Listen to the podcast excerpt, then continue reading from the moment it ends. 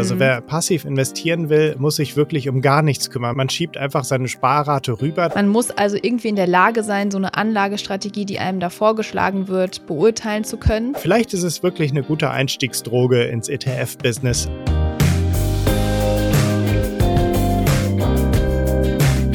Herzlich willkommen zu einer neuen Folge Finanzfluss Exklusiv.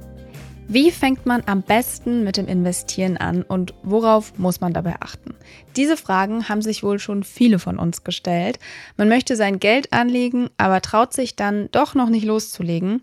Ging mir auf jeden Fall so.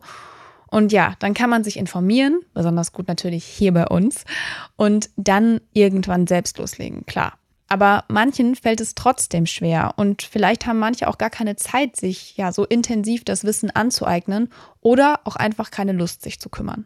Und für diese Leute haben sich Banken und Fintechs etwas ausgedacht. Robo-Advisor. Es heißt immer, sie seien perfekt für diejenigen, die sich noch nicht informiert genug fühlen oder unsicher sind, selbst Anlageentscheidungen zu treffen, aber auch keinen Anlageberater wollen. Und auch für die, die keine Zeit und ja auch keine Lust haben, sich selbst um ihre Geldanlage zu kümmern. Kennen wir ja auch irgendwie alle. Für diese Folge haben Markus und ich uns deshalb mal mit Robo-Advisors beschäftigt und uns angeschaut, wie sie funktionieren, was sie zu bieten haben und für wen sie deshalb wirklich was sind und für wen eher nicht. Viel Spaß bei dieser Folge.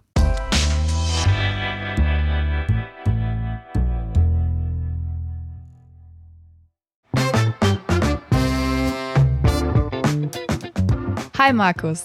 Hallo Jule. Erinnerst du dich noch, wie du damals angefangen hast zu investieren? Also wirklich so deine ganz blutigen Anfänge, so wirklich so der erste Tag, an dem du darüber nachgedacht hast. Äh, ja, ich glaube, in irgendeiner Folge habe ich das auch tatsächlich schon mal in, äh, erzählt. Das war mein, äh, mein Bitcoin-Zertifikat und dann irgendwann ein DAX-ETF. Aber davor habe ich sehr, sehr, sehr, sehr lange gezögert, weil mir irgendwie so das richtige Instrument fehlte. Ich wusste, habe lang gebraucht, bis ich ETFs entdeckt habe und wusste immer, man muss was tun, mhm. man muss irgendwie Zinsen kriegen, aber Tagesgeld reicht nicht. All die Erkenntnisse waren da, aber mir fehlte das richtige Instrument damals und das als ich das entdeckt hatte mit ETFs, habe ich dann auch direkt angefangen zu investieren. Du sagst so, die Erkenntnisse waren da. Also weißt du noch, wie du das, wann du dein Wissen gewonnen hast? Weil das ist ja schon was, das äh, muss man sich erstmal aneignen. Das wissen wir ja sehr gut hier bei Finanzlos. Ja, das hatte ich irgendwo durch einen Artikel mir angeeignet. Es gab einen Artikel in einer Zeitung, wo über Indexfonds äh, bzw. ETFs geredet wurde. Und genau, da habe ich dann direkt gesehen, ah ja, das macht absolut Sinn, äh, so zu investieren.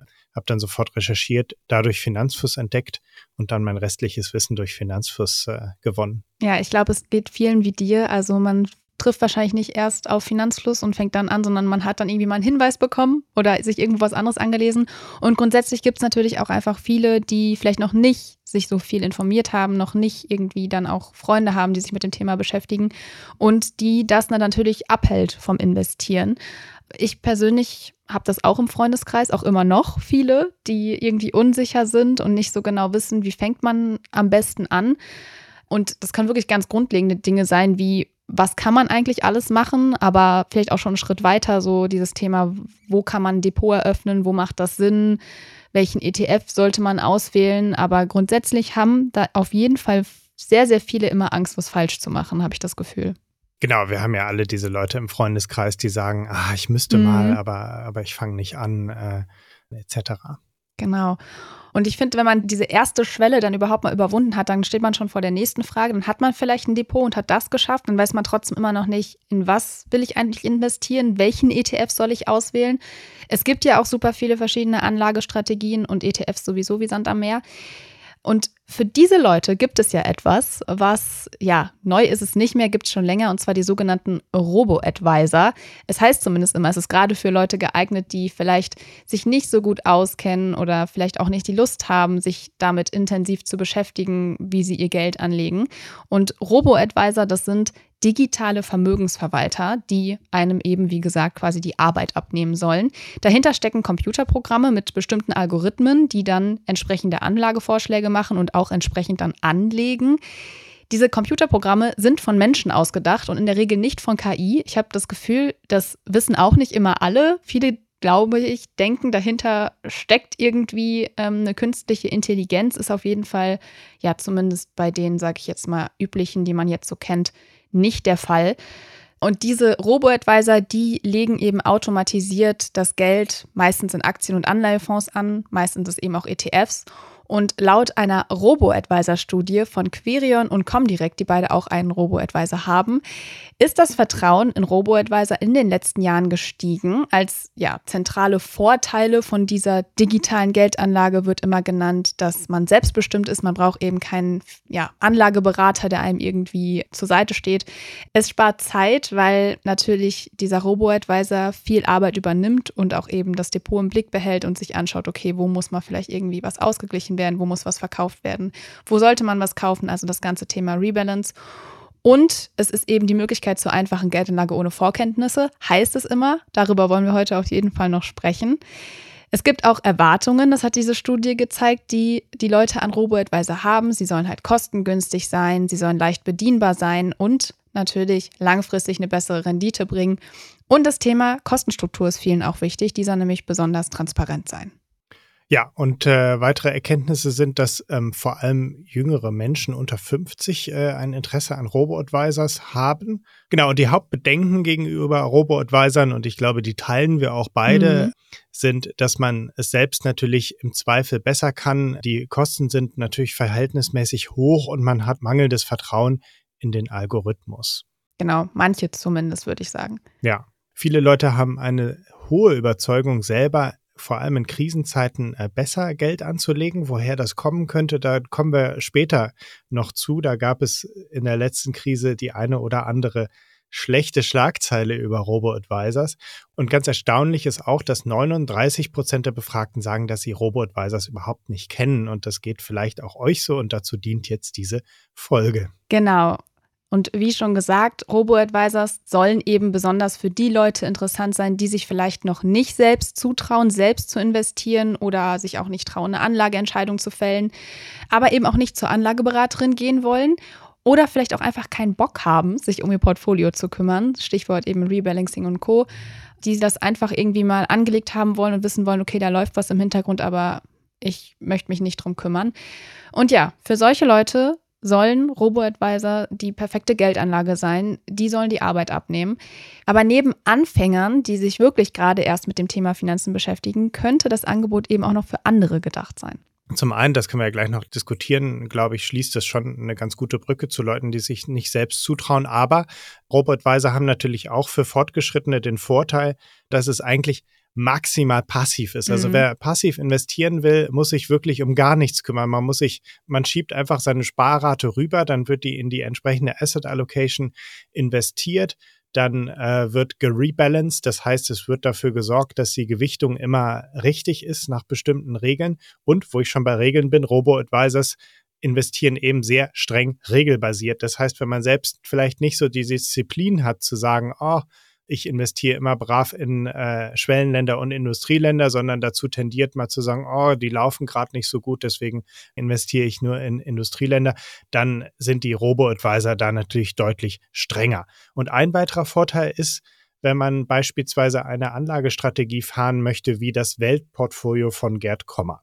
Das Weltportfolio von Gerd Kommer besteht, zumindest laut seinem Robo-Advisor, aus 14 ETFs. Das heißt, er gewichtet da relativ präzise bestimmte Regionen, bestimmte Faktoren, da kommen wir auch später noch zu.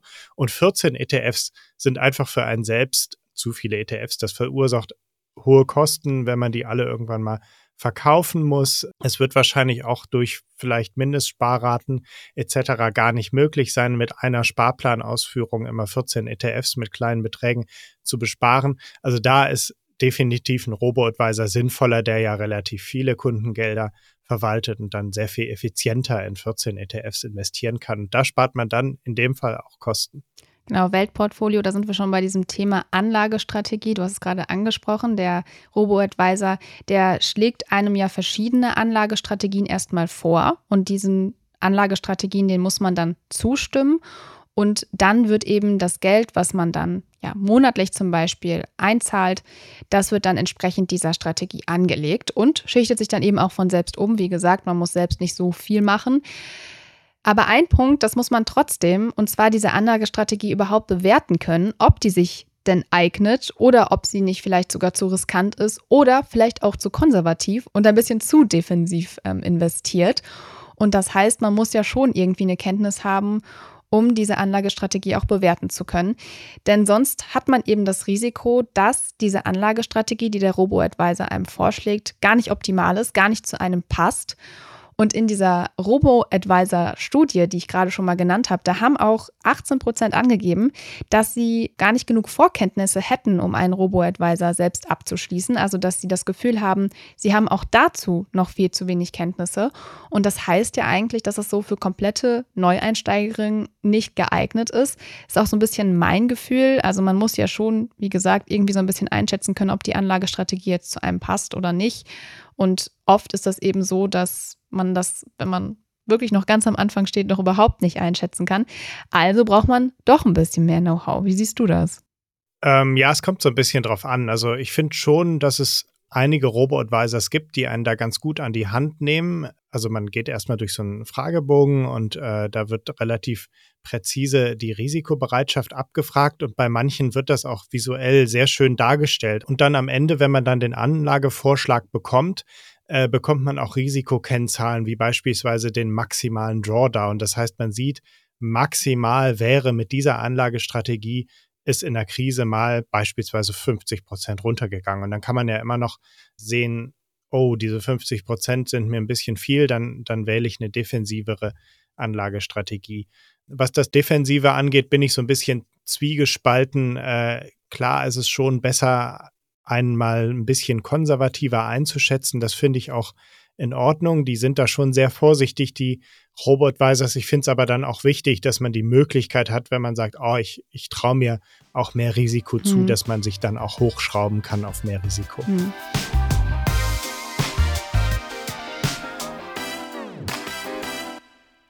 Ja, jetzt hast du gerade schon so ein bisschen verraten. Du hast sehr, sehr viele Robo-Advisor getestet, denn es gibt einen neuen Robo-Advisor-Vergleich von dir auf finanzfluss.de. Den Link dazu findet ihr natürlich auch in den Show Notes. Und ja, das heißt eben auch, du hast verschiedene ausprobiert, du hast bei verschiedenen mal so ein bisschen angegeben, was deine Risikobereitschaft ist oder eben so ein Musterportfolio, sage ich mal. Was muss man denn da alles erstmal angeben, um so eine Anlagestrategie dann auch vorgeschlagen zu bekommen? Genau, ich habe die äh, Robo-Advisors alle so gut es ging durchgetestet. Ähm, kleiner Werbeblock, ihr könnt auch einfach googeln, Finanzfluss Robotweiser Vergleich, dann findet ihr das auch. Und man fängt eigentlich bei allen Robo-Advisors gleich an. Man geht durch so einen Fragebogen und da wird dann die Risikobereitschaft abgefragt. Und das ist bei manchen relativ plump. Da wird einfach, hier, hast du das Gefühl, du bist risikoaffin? Jo, okay, passt. Dann geben wir dir äh, 100% äh, Aktien oder meistens geben sie einem dann trotzdem nicht 100% Aktien. Aber es gibt auch andere, die äh, fragen einen dann sehr oft, also die, du hast ein bestimmtes Szenario, mhm. folgendes Krisenszenario. Würde dich das nervös machen? Ja oder nein? Finde ich aber auch gut, dass sie das machen, weil ich finde, das ja. ist eine Frage, die stellt man sich nicht so oft im Alltag und vor allem, wenn man gerade anfängt, glaube ich, entweder unterschätzt oder überschätzt man sich schnell. Von daher würde ja. ich mal sagen, viele Fragen stellen dazu ist erstmal gut. Ja, und äh, was mir zum Beispiel bei einem äh, Robo-Advisor Vanguard, der ist nicht unser Testsieger, sondern in Anführungsstrichen nur auf Platz zwei, sehr positiv aufgefallen ist, dass sie sehr schön das Verhältnis aus Rendite und Risiko abfragen. Also mhm. sie sagen immer, hier hast du folgende Szenarien. Du hast mega Rendite, aber auch ein mega Verlustrisiko. Und du hast die Möglichkeit, wenig Rendite und wenig Verlust. Für was würdest du dich entscheiden? Dann kann man mit so einem Schieberegler sich da irgendwo einordnen, so dass man sagt, ah, okay, dieser Verlust ist nicht so toll, mhm. aber dafür will ich dann diese Rendite haben und, und selber dann auch versuchen, so den Kompromiss aus, aus den beiden Zielen äh, zu finden. Genau, und dazu, das finde ich auch sehr gut, äh, wird dann auch immer die Einkommens- und Vermögenssituation abgefragt. Also die Fragen sind meistens, wie viel verdienst du, wie viel ähm, gibst du so an Fixkosten aus, wie viel hast du übrig und was das Vermögen angeht, äh, wie viel hast du äh, an Ersparnissen, wie viele Schulden hast du. Und es wird dann auch meistens noch abgefragt, ob die Sparrate, die du dir gerne wünschen würdest, was du jeden Monat sparen willst, ob das wirklich Beträge sind, die du auch in der nächsten Zeit nicht brauchst. Mhm. Weil auch das ist ja nochmal eine gute Erinnerung. Man soll nur Beträge investieren, die man auf absehbare Zeit oder in den nächsten 15 Jahren ungefähr nicht braucht. Das wird abgefragt und dann wird entsprechend einem ein Anlagevorschlag gemacht. Dann werden noch andere Sachen gefragt, wie zum Beispiel, möchtest du nachhaltig investieren? Dann gibt es eben Robo-Advisor, die äh, sagen dann direkt, ja, sorry, wir haben leider kein Foto für dich sozusagen. Oder es gibt welche, die, äh, da geht es dann weiter, weil sie eben auch ein nachhaltiges Portfolio im Angebot haben. Und es wird natürlich auch gefragt, wofür möchtest du investieren? Mhm. Möchtest du langfristig investieren? Möchtest du kurzfristig investieren und so weiter? Und wenn du dann ankreuzt, ich möchte nur sehr kurzfristig investieren, dann sagt er eben auch, nein, da können wir dir leider kein Angebot machen, denn du solltest, wenn überhaupt, langfristig investieren. Also ein bisschen edukativ mhm. ist es mhm. dann schon auch. Und äh, die Hürde ist nicht sehr hoch, dann auch zu sagen, nö, das geht jetzt leider nicht, äh, das Geld solltest du nicht investieren. Also eigentlich ein Fragebogen, den jeder machen sollte, bevor er das erste Mal investiert. Eigentlich schon, ja. Sehr schön. Okay, wenn man diesen Fragebogen dann ausgefüllt hat, dann erhält man eben verschiedene Anlagevorschläge. Wie viele sind denn das immer so gewesen? Also sind es irgendwie nur zwei Stück oder habe ich da schon auch noch mehr Auswahl?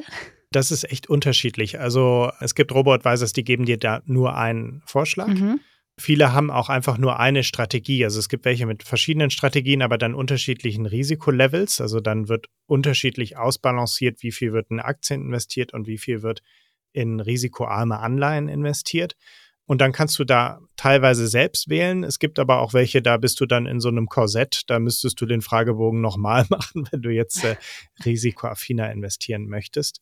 Ähm, es gibt auch welche, die bieten dir dann noch so Zusatzfeatures an, wie ich möchte noch in Megatrends oder was mhm. auch immer investieren. Das sehe ich skeptisch. Da kann ich eher von abraten. Aber ja, das ist es so im Wesentlichen. Okay, aber man kann das auch noch so ein bisschen dann anpassen oder muss man das quasi so nehmen, wie man es bekommt? Du kannst meistens dann äh, dein Risikolevel noch ein bisschen anpassen. Ähm, nach unten auf jeden Fall. Manche lassen auch zu, dass du es nach oben, also mehr Risiko anpasst. Andere sagen dann, nee, so wie du die Fragen beantwortet hast, bieten wir dir einfach nicht die höchste Risikoallokation an. Mhm. Ich würde gerne nochmal zurück zu dieser Robo-Advisor-Studie kommen, denn die hat zwar gezeigt, dass so grundsätzlich ja die Leute offen sind für das Thema und auch ja sich vorstellen können, mit Robo-Advisern irgendwie ihr Geld anzulegen, aber einige auch immer noch skeptisch sind und misstrauisch, dem Algorithmus zum Beispiel nicht vertrauen oder auch einfach eben ja sagen, sie können das besser selber, vor allem auch in Krisenzeiten. Und das ist ja, wie du auch vorhin schon angedeutet hast, nicht ganz unberechtigt, denn es gibt ja Beispiele, wo Portfolios, sagen wir mal, ja, zu spät oder auch zu früh angepasst wurden. Genau, also was da passiert ist, äh, wir erinnern uns an die Corona-Krise, mhm. da gab es einen sehr schnellen Crash. Das ging einmal sehr schnell runter und sehr schnell wieder hoch. Und ähm, es gab damals äh, einen, vor allem einen Robo-Advisor, Scalable Capital. Die hatten so ein dynamisches Risikomanagement, wo sie ähm, versucht haben, in dem Moment, wo die Volatilität hochgeht oder für die, die es genauer wissen wollen, der sogenannte Value at Risk hochgeht. Das heißt, wenn der Aktienmarkt einmal abschmiert, dann äh, gehen sie raus aus dem Aktienmarkt. In der Regel verläuft eine Krise so, dass es relativ langsam nach unten geht und dann haben die Zeit und dann können sie irgendwann sagen, okay, das geht jetzt uns zu weit runter, dann reduzieren wir die Aktien und verkaufen welche bei Corona war es eben so, das ging so schnell runter, dass dann irgendwie dieser Mechanismus bei Scalable Capital ausgelöst hat, mit hohen Verlusten verkauft hat und diese Verluste in dem Jahr auch nicht mehr reingeholt hat, was natürlich sehr schade ist, weil das Corona-Jahr für viele, die damals schon investiert hatten, eigentlich ein Jahr voller Chancen war. Ähm, man konnte damals echt, wenn man dann in dem Crash weiter investiert hat, es ging ja dann auch wieder steil bergauf, mhm. echt gute Renditen machen. Scalable hingegen war in dem Jahr negativ. Genau, und äh, es gibt auch heute noch Robo-Advisors, die das eben als Feature anbieten, dass sie Verluste begrenzen. Mhm. Also du kannst dann da irgendwie so ein Häkchen setzen, äh, sorge dafür, dass mein Portfolio nie mehr als 20 Prozent runtergeht. Das ist in der Theorie ganz nett, aber aus dem Grund, den ich gerade genannt habe, funktioniert das eigentlich nicht. Also wenn man einen Crash mitnimmt, dann, dann ist es schon okay, wenn man den auch voll mitnimmt und wenn man dran glaubt, dass es dann wieder hochgeht, dann ist man richtig im Aktienmarkt und wenn man da nicht dran glaubt, dann sollte man vielleicht generell generell sein Risikoprofil anders wählen. Deswegen halte ich nicht viel von solchen Verlustbegrenzungen und die sollte man auch auf keinen Fall ankreuzen. Und von diesem dynamischen Risikomanagement von Scalable, also das gibt es ja immer noch, das ist ja jetzt nichts, was Sie dann irgendwie nach dieser Erfahrung abgeschafft haben. Was hältst du davon grundsätzlich bei Robo-Advisors? Ja, auch da würde ich eher von abraten. Allerdings, wenn man jetzt äh, bei Scalable den Robo-Advisor nutzt, dann kriegt man auch standardmäßig eher das äh, globale Weltportfolio mhm. äh, angeboten und das ist passiv und das ist auch die Anlagestrategie, die ich empfehlen würde. Einfach passiv breit diversifiziert in den Markt investieren. Ja, dann kommen wir jetzt auch einmal zur Performance. Viele versprechen sich ja eben von Robo-Advisors eine bessere Rendite. Was waren da deine Erfahrungen? Lässt sich die Performance denn von verschiedenen Robo-Advisors einfach ja, so vergleichen? Also halte ich nicht viel von. Also das gilt sowohl für Robo-Advisors als auch für ETFs. Mhm. Ähm, ich glaube, es ist wichtiger, wenn man sich einfach für die richtige Anlagestrategie entscheidet, als dass man guckt, was hat in der Vergangenheit gut performt und dann investiere ich da rein, weil die vergangene Performance ist einfach kein Indikator für die künftige Performance. Anlagestrategie finde ich ein wichtiges Auswahlkriterium und eben auch die Kosten. Also äh, wenn man jetzt in Robotweiser investiert, der relativ viele Kosten verschlingt, zum Beispiel zwei Prozent oder so von deinem Vermögen, und du rechnest äh, mit fünf Prozent Rendite langfristig, dann bleiben nur noch drei übrig und das ist dann schon fast die Hälfte. Und das haut dann natürlich richtig rein. Also da würde ich eher an den Kosten schrauben als an der vergangenen Performance. Hm, also merken wir uns bei Robo-Advisor sollte man auf Kosten achten, weil ja hohe Kosten eben die Renditechancen schmälern. Worauf sollte man denn deiner Meinung nach noch achten? Ja, mir ist aufgefallen bei der Recherche, dass schon viele Robo-Advisors meiner Meinung nach viel zu defensiv investieren. Also mhm. natürlich, ähm, wenn man nicht so risikoaffin ist, dann sollte man auch nicht so riskant investieren. Aber es gibt ja sicherlich viele, die sagen, ich halte Schwankungen aus und ich glaube an den Kapitalmarkt und ich weiß, dass es langfristig steigt. Ich habe kein Problem damit, risikoreich zu investieren. Und selbst wenn man bei manchen Robo-Advisors die Fragen oder sehr risikopositiv äh, beantwortet, gibt es welche beispielsweise Cominvest von der Comdirect. Da schafft man nie mehr als 65 Prozent Aktienquote und das finde ich sind dann vertane Chancen. Dann kann man natürlich gucken, was da so drin ist. Also die meisten investieren in Aktien und Anleihen und balancieren damit das Risiko. Nicht ganz uninteressant sind die Assets under Management, die auch in unserer Vergleichstabelle auftauchen. Das haben wir in, von allen Robo-Advisors abgefragt. Die, die geantwortet haben, bei denen ist das drin. Da gibt es auch Punkte mhm. für. Und es gibt aber auch andere, die wollten dazu keine Angabe machen. Da gibt es dann eben äh, Punktabzug, weil wir Transparenz belohnen. Wofür sind die Assets under Management interessant? Genau, ich wollte gerade nachfragen, ähm, mal für alle, die noch nie davon gehört haben. Ja, die sind nur ein kleiner Hinweis darauf, wie gut für das Unternehmen eigentlich dieser Robo-Advisor läuft. Ne? Also wenn jetzt ein Unternehmen es nicht schafft, den Robo-Advisor unter die Leute zu kriegen und da niemand rein investiert, dann könnte man auch davon ausgehen, dass die den irgendwann vielleicht auch mal wieder dicht machen. Das gleiche gilt ja auch für ETFs und wenn ein Robo-Advisor sehr viel ähm, Vermögen managt, dann wird man den wahrscheinlich eher nicht dicht mhm. machen, weil man damit natürlich dann auch viele Kunden verärgert. Mhm. Bleiben wir noch mal kurz beim Vergleich. Es gab ja auch eine Umfrage in der Finanzfluss-Community dazu, was den Leuten bei einem Robo-Advisor eben wichtig ist und das hast du auch schon angesprochen. Das eine ist eben, dass er weltweit gestreut anlegt und dass eben auch passiv investiert wird und an dritter Stelle fanden es sehr, sehr viele wichtig, dass man auch eine faktorbasierte Strategie wählen kann. Und faktorbasiert meint eben, dass man ein Portfolio aus verschiedenen ja, ETFs zum Beispiel zusammenstellen kann, die eben messbaren Faktoren unterlegen, also bestimmte Unternehmensmerkmale abbilden. Zum Beispiel die Unternehmensgröße wie Small Caps oder auch eben nach Value oder auch nach aktuellem Aktienkurs. Also ganz bestimmte eben messbare Kriterien ist manchen vielleicht auch bekannt von diesen ja, Multifactor-ETFs. Und das faktorbasierte Anlegen, was vielen so wichtig war offensichtlich, war jetzt aber bei vielen Robo-Advisern im Vergleich nicht möglich. Wie schätzt du das denn ein? Also sollte ein Robo-Advisor das anbieten können, gerade weil eben so eine faktorbasierte Anlagestrategie schon verhältnismäßig aufwendiger ist, wenn man das jetzt alles self-made macht, als jetzt eben das, sage ich mal, normale, äh, breit diversifizierte passive ETF-Investment, was wir jetzt alle so kennen? Ja, also du hast eigentlich schon die richtigen Stichworte genannt, dass eine faktorbasierte Strategie durchaus aufwendiger sein kann, je nachdem, wie man das machen möchte. Also es gibt natürlich ETFs, die das einfach in einem ETF abbilden, diese wie von dir erwähnten Multifaktor-ETFs. Mhm. Aber man kann natürlich auch die Faktoren selber ins Portfolio holen, indem man in Small Caps, in, in, in den Value-Faktor, in den Momentum-Faktor und so weiter investiert. Und dann braucht man wieder relativ viele ETFs, die man entsprechend gewichten und rebalancen muss. Und äh, je mehr ETFs man im Portfolio hat, desto mehr Kosten entstehen dann eben auch. Spätestens beim Verkauf. Und deswegen finde ich, es kann nicht schaden. Also wenn man so eine Strategie fahren möchte, die am Ende dann aus vielen ETFs besteht, dann ist es vielleicht gar nicht so schlecht, das in die Hand von einem Robo-Advisor zu mhm. geben, weil der das dann eben effizienter machen kann. Trotzdem kostet ein Robo-Advisor natürlich auch Geld. Am Ende ist das Selbstmachen, wenn man ein entsprechendes Vermögen hat, das einem ermöglicht, äh, in viele ETFs zu investieren, natürlich immer trotzdem besser. Ja, bleiben wir mal bei diesen verhältnismäßig komplizierteren Portfolio- oder Anlagestrategien. Es gibt ja auch diese fertigen Portfolio-Konzepte. Du hast ja auch gerade eins angesprochen von GetComma zum Beispiel.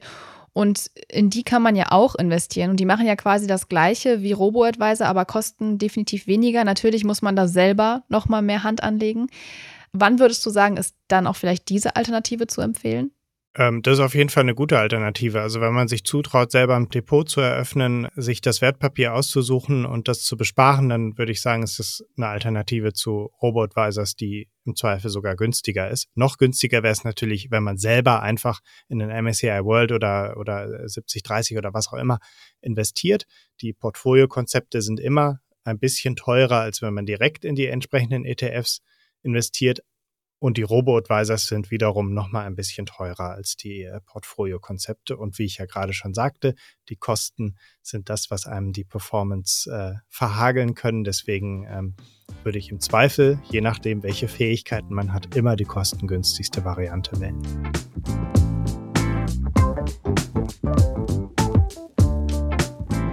Ich würde sagen, nach all diesen Aspekten ist jetzt auch Zeit für ein Fazit. Also mein Gefühl ist, ähm, wie ich schon am Anfang so ein bisschen durchschau oder durchblicken habe lassen, ich persönlich finde, Robo-Advisor sind eher nichts für Leute, die jetzt ja noch kaum was übers Geldanlegen wissen, anders als vielleicht oft auch sie angepriesen werden, also gerade eben für Leute, die nicht so viel Ahnung haben, aber irgendwie Geld anlegen wollen. Ich glaube einfach, man braucht schon ein gewisses Vorwissen, um ja mit Robo-Advisern auch vernünftig dann wirklich sein Geld anlegen zu können. Man muss also irgendwie in der Lage sein, so eine Anlagestrategie, die einem da vorgeschlagen wird, beurteilen zu können. Vor allem muss man auch erstmal in der Lage sein, sich selbst wirklich richtig einschätzen zu können, was eben die Risikoaffinität angeht zum Beispiel, um dann eben auch eine Anlagestrategie von dem Robo-Advisor vorgeschlagen zu bekommen, die zu einem passt. Und dann bin ich schon fast an dem Punkt, wo ich sagen würde, wenn man das alles kann, wenn man sich selbst gut einschätzen kann und wenn man auch eine Anlagestrategie beurteilen kann, dann kann man auch eigentlich am besten selbst anlegen. Wie ist da deine Einschätzung? Mm, also ich sehe Robotweise schon ein bisschen positiver, als du sie mhm. siehst. Ich finde, äh, wenn jemand jetzt sagt, dieser Do-it-yourself-Modus ist einfach nichts für mich, dann finde ich, ist es eine sehr gute Alternative zum äh, Finanzberater irgendwo bei der Sparkasse oder so. Aber ja, da ist Fall. die Mess genau, da ist die Messlatte aber auch schon sehr niedrig. Genau. Und ähm, okay, jetzt kriegen wir wahrscheinlich einen Shitstorm. Aber in dem Moment, wo man sich zutraut, äh, ein Depot auszuwählen, das zu eröffnen, sich für einen ETF zu entscheiden, ist auf jeden Fall Do-it-yourself besser und ähm, man kann sich da ja auch sehr, sehr langsam rantasten. Man kann mit 25 Euro pro Monat anfangen. Man kann auch natürlich mit einem Robo-Advisor anfangen, sieht, wie der die Wertpapiere für einen kauft und sagt irgendwann, hey, das, was der macht, das kann ich doch selber auch. Äh, insofern, vielleicht ist es wirklich eine gute Einstiegsdroge ins ETF-Business, aber ähm, das muss man am Ende für sich selbst entscheiden. Äh, meine Empfehlung wäre, macht es selbst und wenn ihr es euch nicht traut, dann nehmt euch den Robo-Advisor, bevor ihr nichts macht. Ja, ich gebe dir da recht. Also du hast schon recht. Wahrscheinlich ist es für viele hilfreich, irgendwie auch zu wissen, okay, ich bin nicht 100% verantwortlich für das, was da jetzt passiert. Und wirklich dann so ein bisschen ähm, sich anzuschauen, was macht dieser Robo-Advisor eigentlich und vielleicht auch überhaupt mal, um zu verstehen, wie das Ganze funktioniert. Da hast du recht. Ich glaube auch, worüber wir jetzt auch viel gesprochen haben, wenn man so kompliziertere Portfoliostrategien, Anlagestrategien irgendwie verfolgen möchte, dann kann das auch sehr hilfreich sein, vor allem wenn man vielleicht selbst dann eben nicht die Zeit hat, sich so viel damit zu beschäftigen und ähm, ja, sich immer ums Rebalancing zu kümmern. Aber ja, ich glaube, ähm, am besten ist immer noch, wenn man es selber macht. Ja, dem ist nichts mehr hinzuzufügen. Ein sehr, sehr gutes Schlusswort. Schaut in unseren Vergleich rein. Da kann man dann auch nochmal genau sehen, welche Anlagestrategien die Robo-Advisors machen, was da drin ist. Sind da Anleihen, sind da Rohstoffe, sind da Immobilien drin, äh, jeweils in ausgewählten Portfolios. Und dann bleibt mir nur noch zu sagen, tschüss und bis zum nächsten Mal. Bis zum nächsten Mal.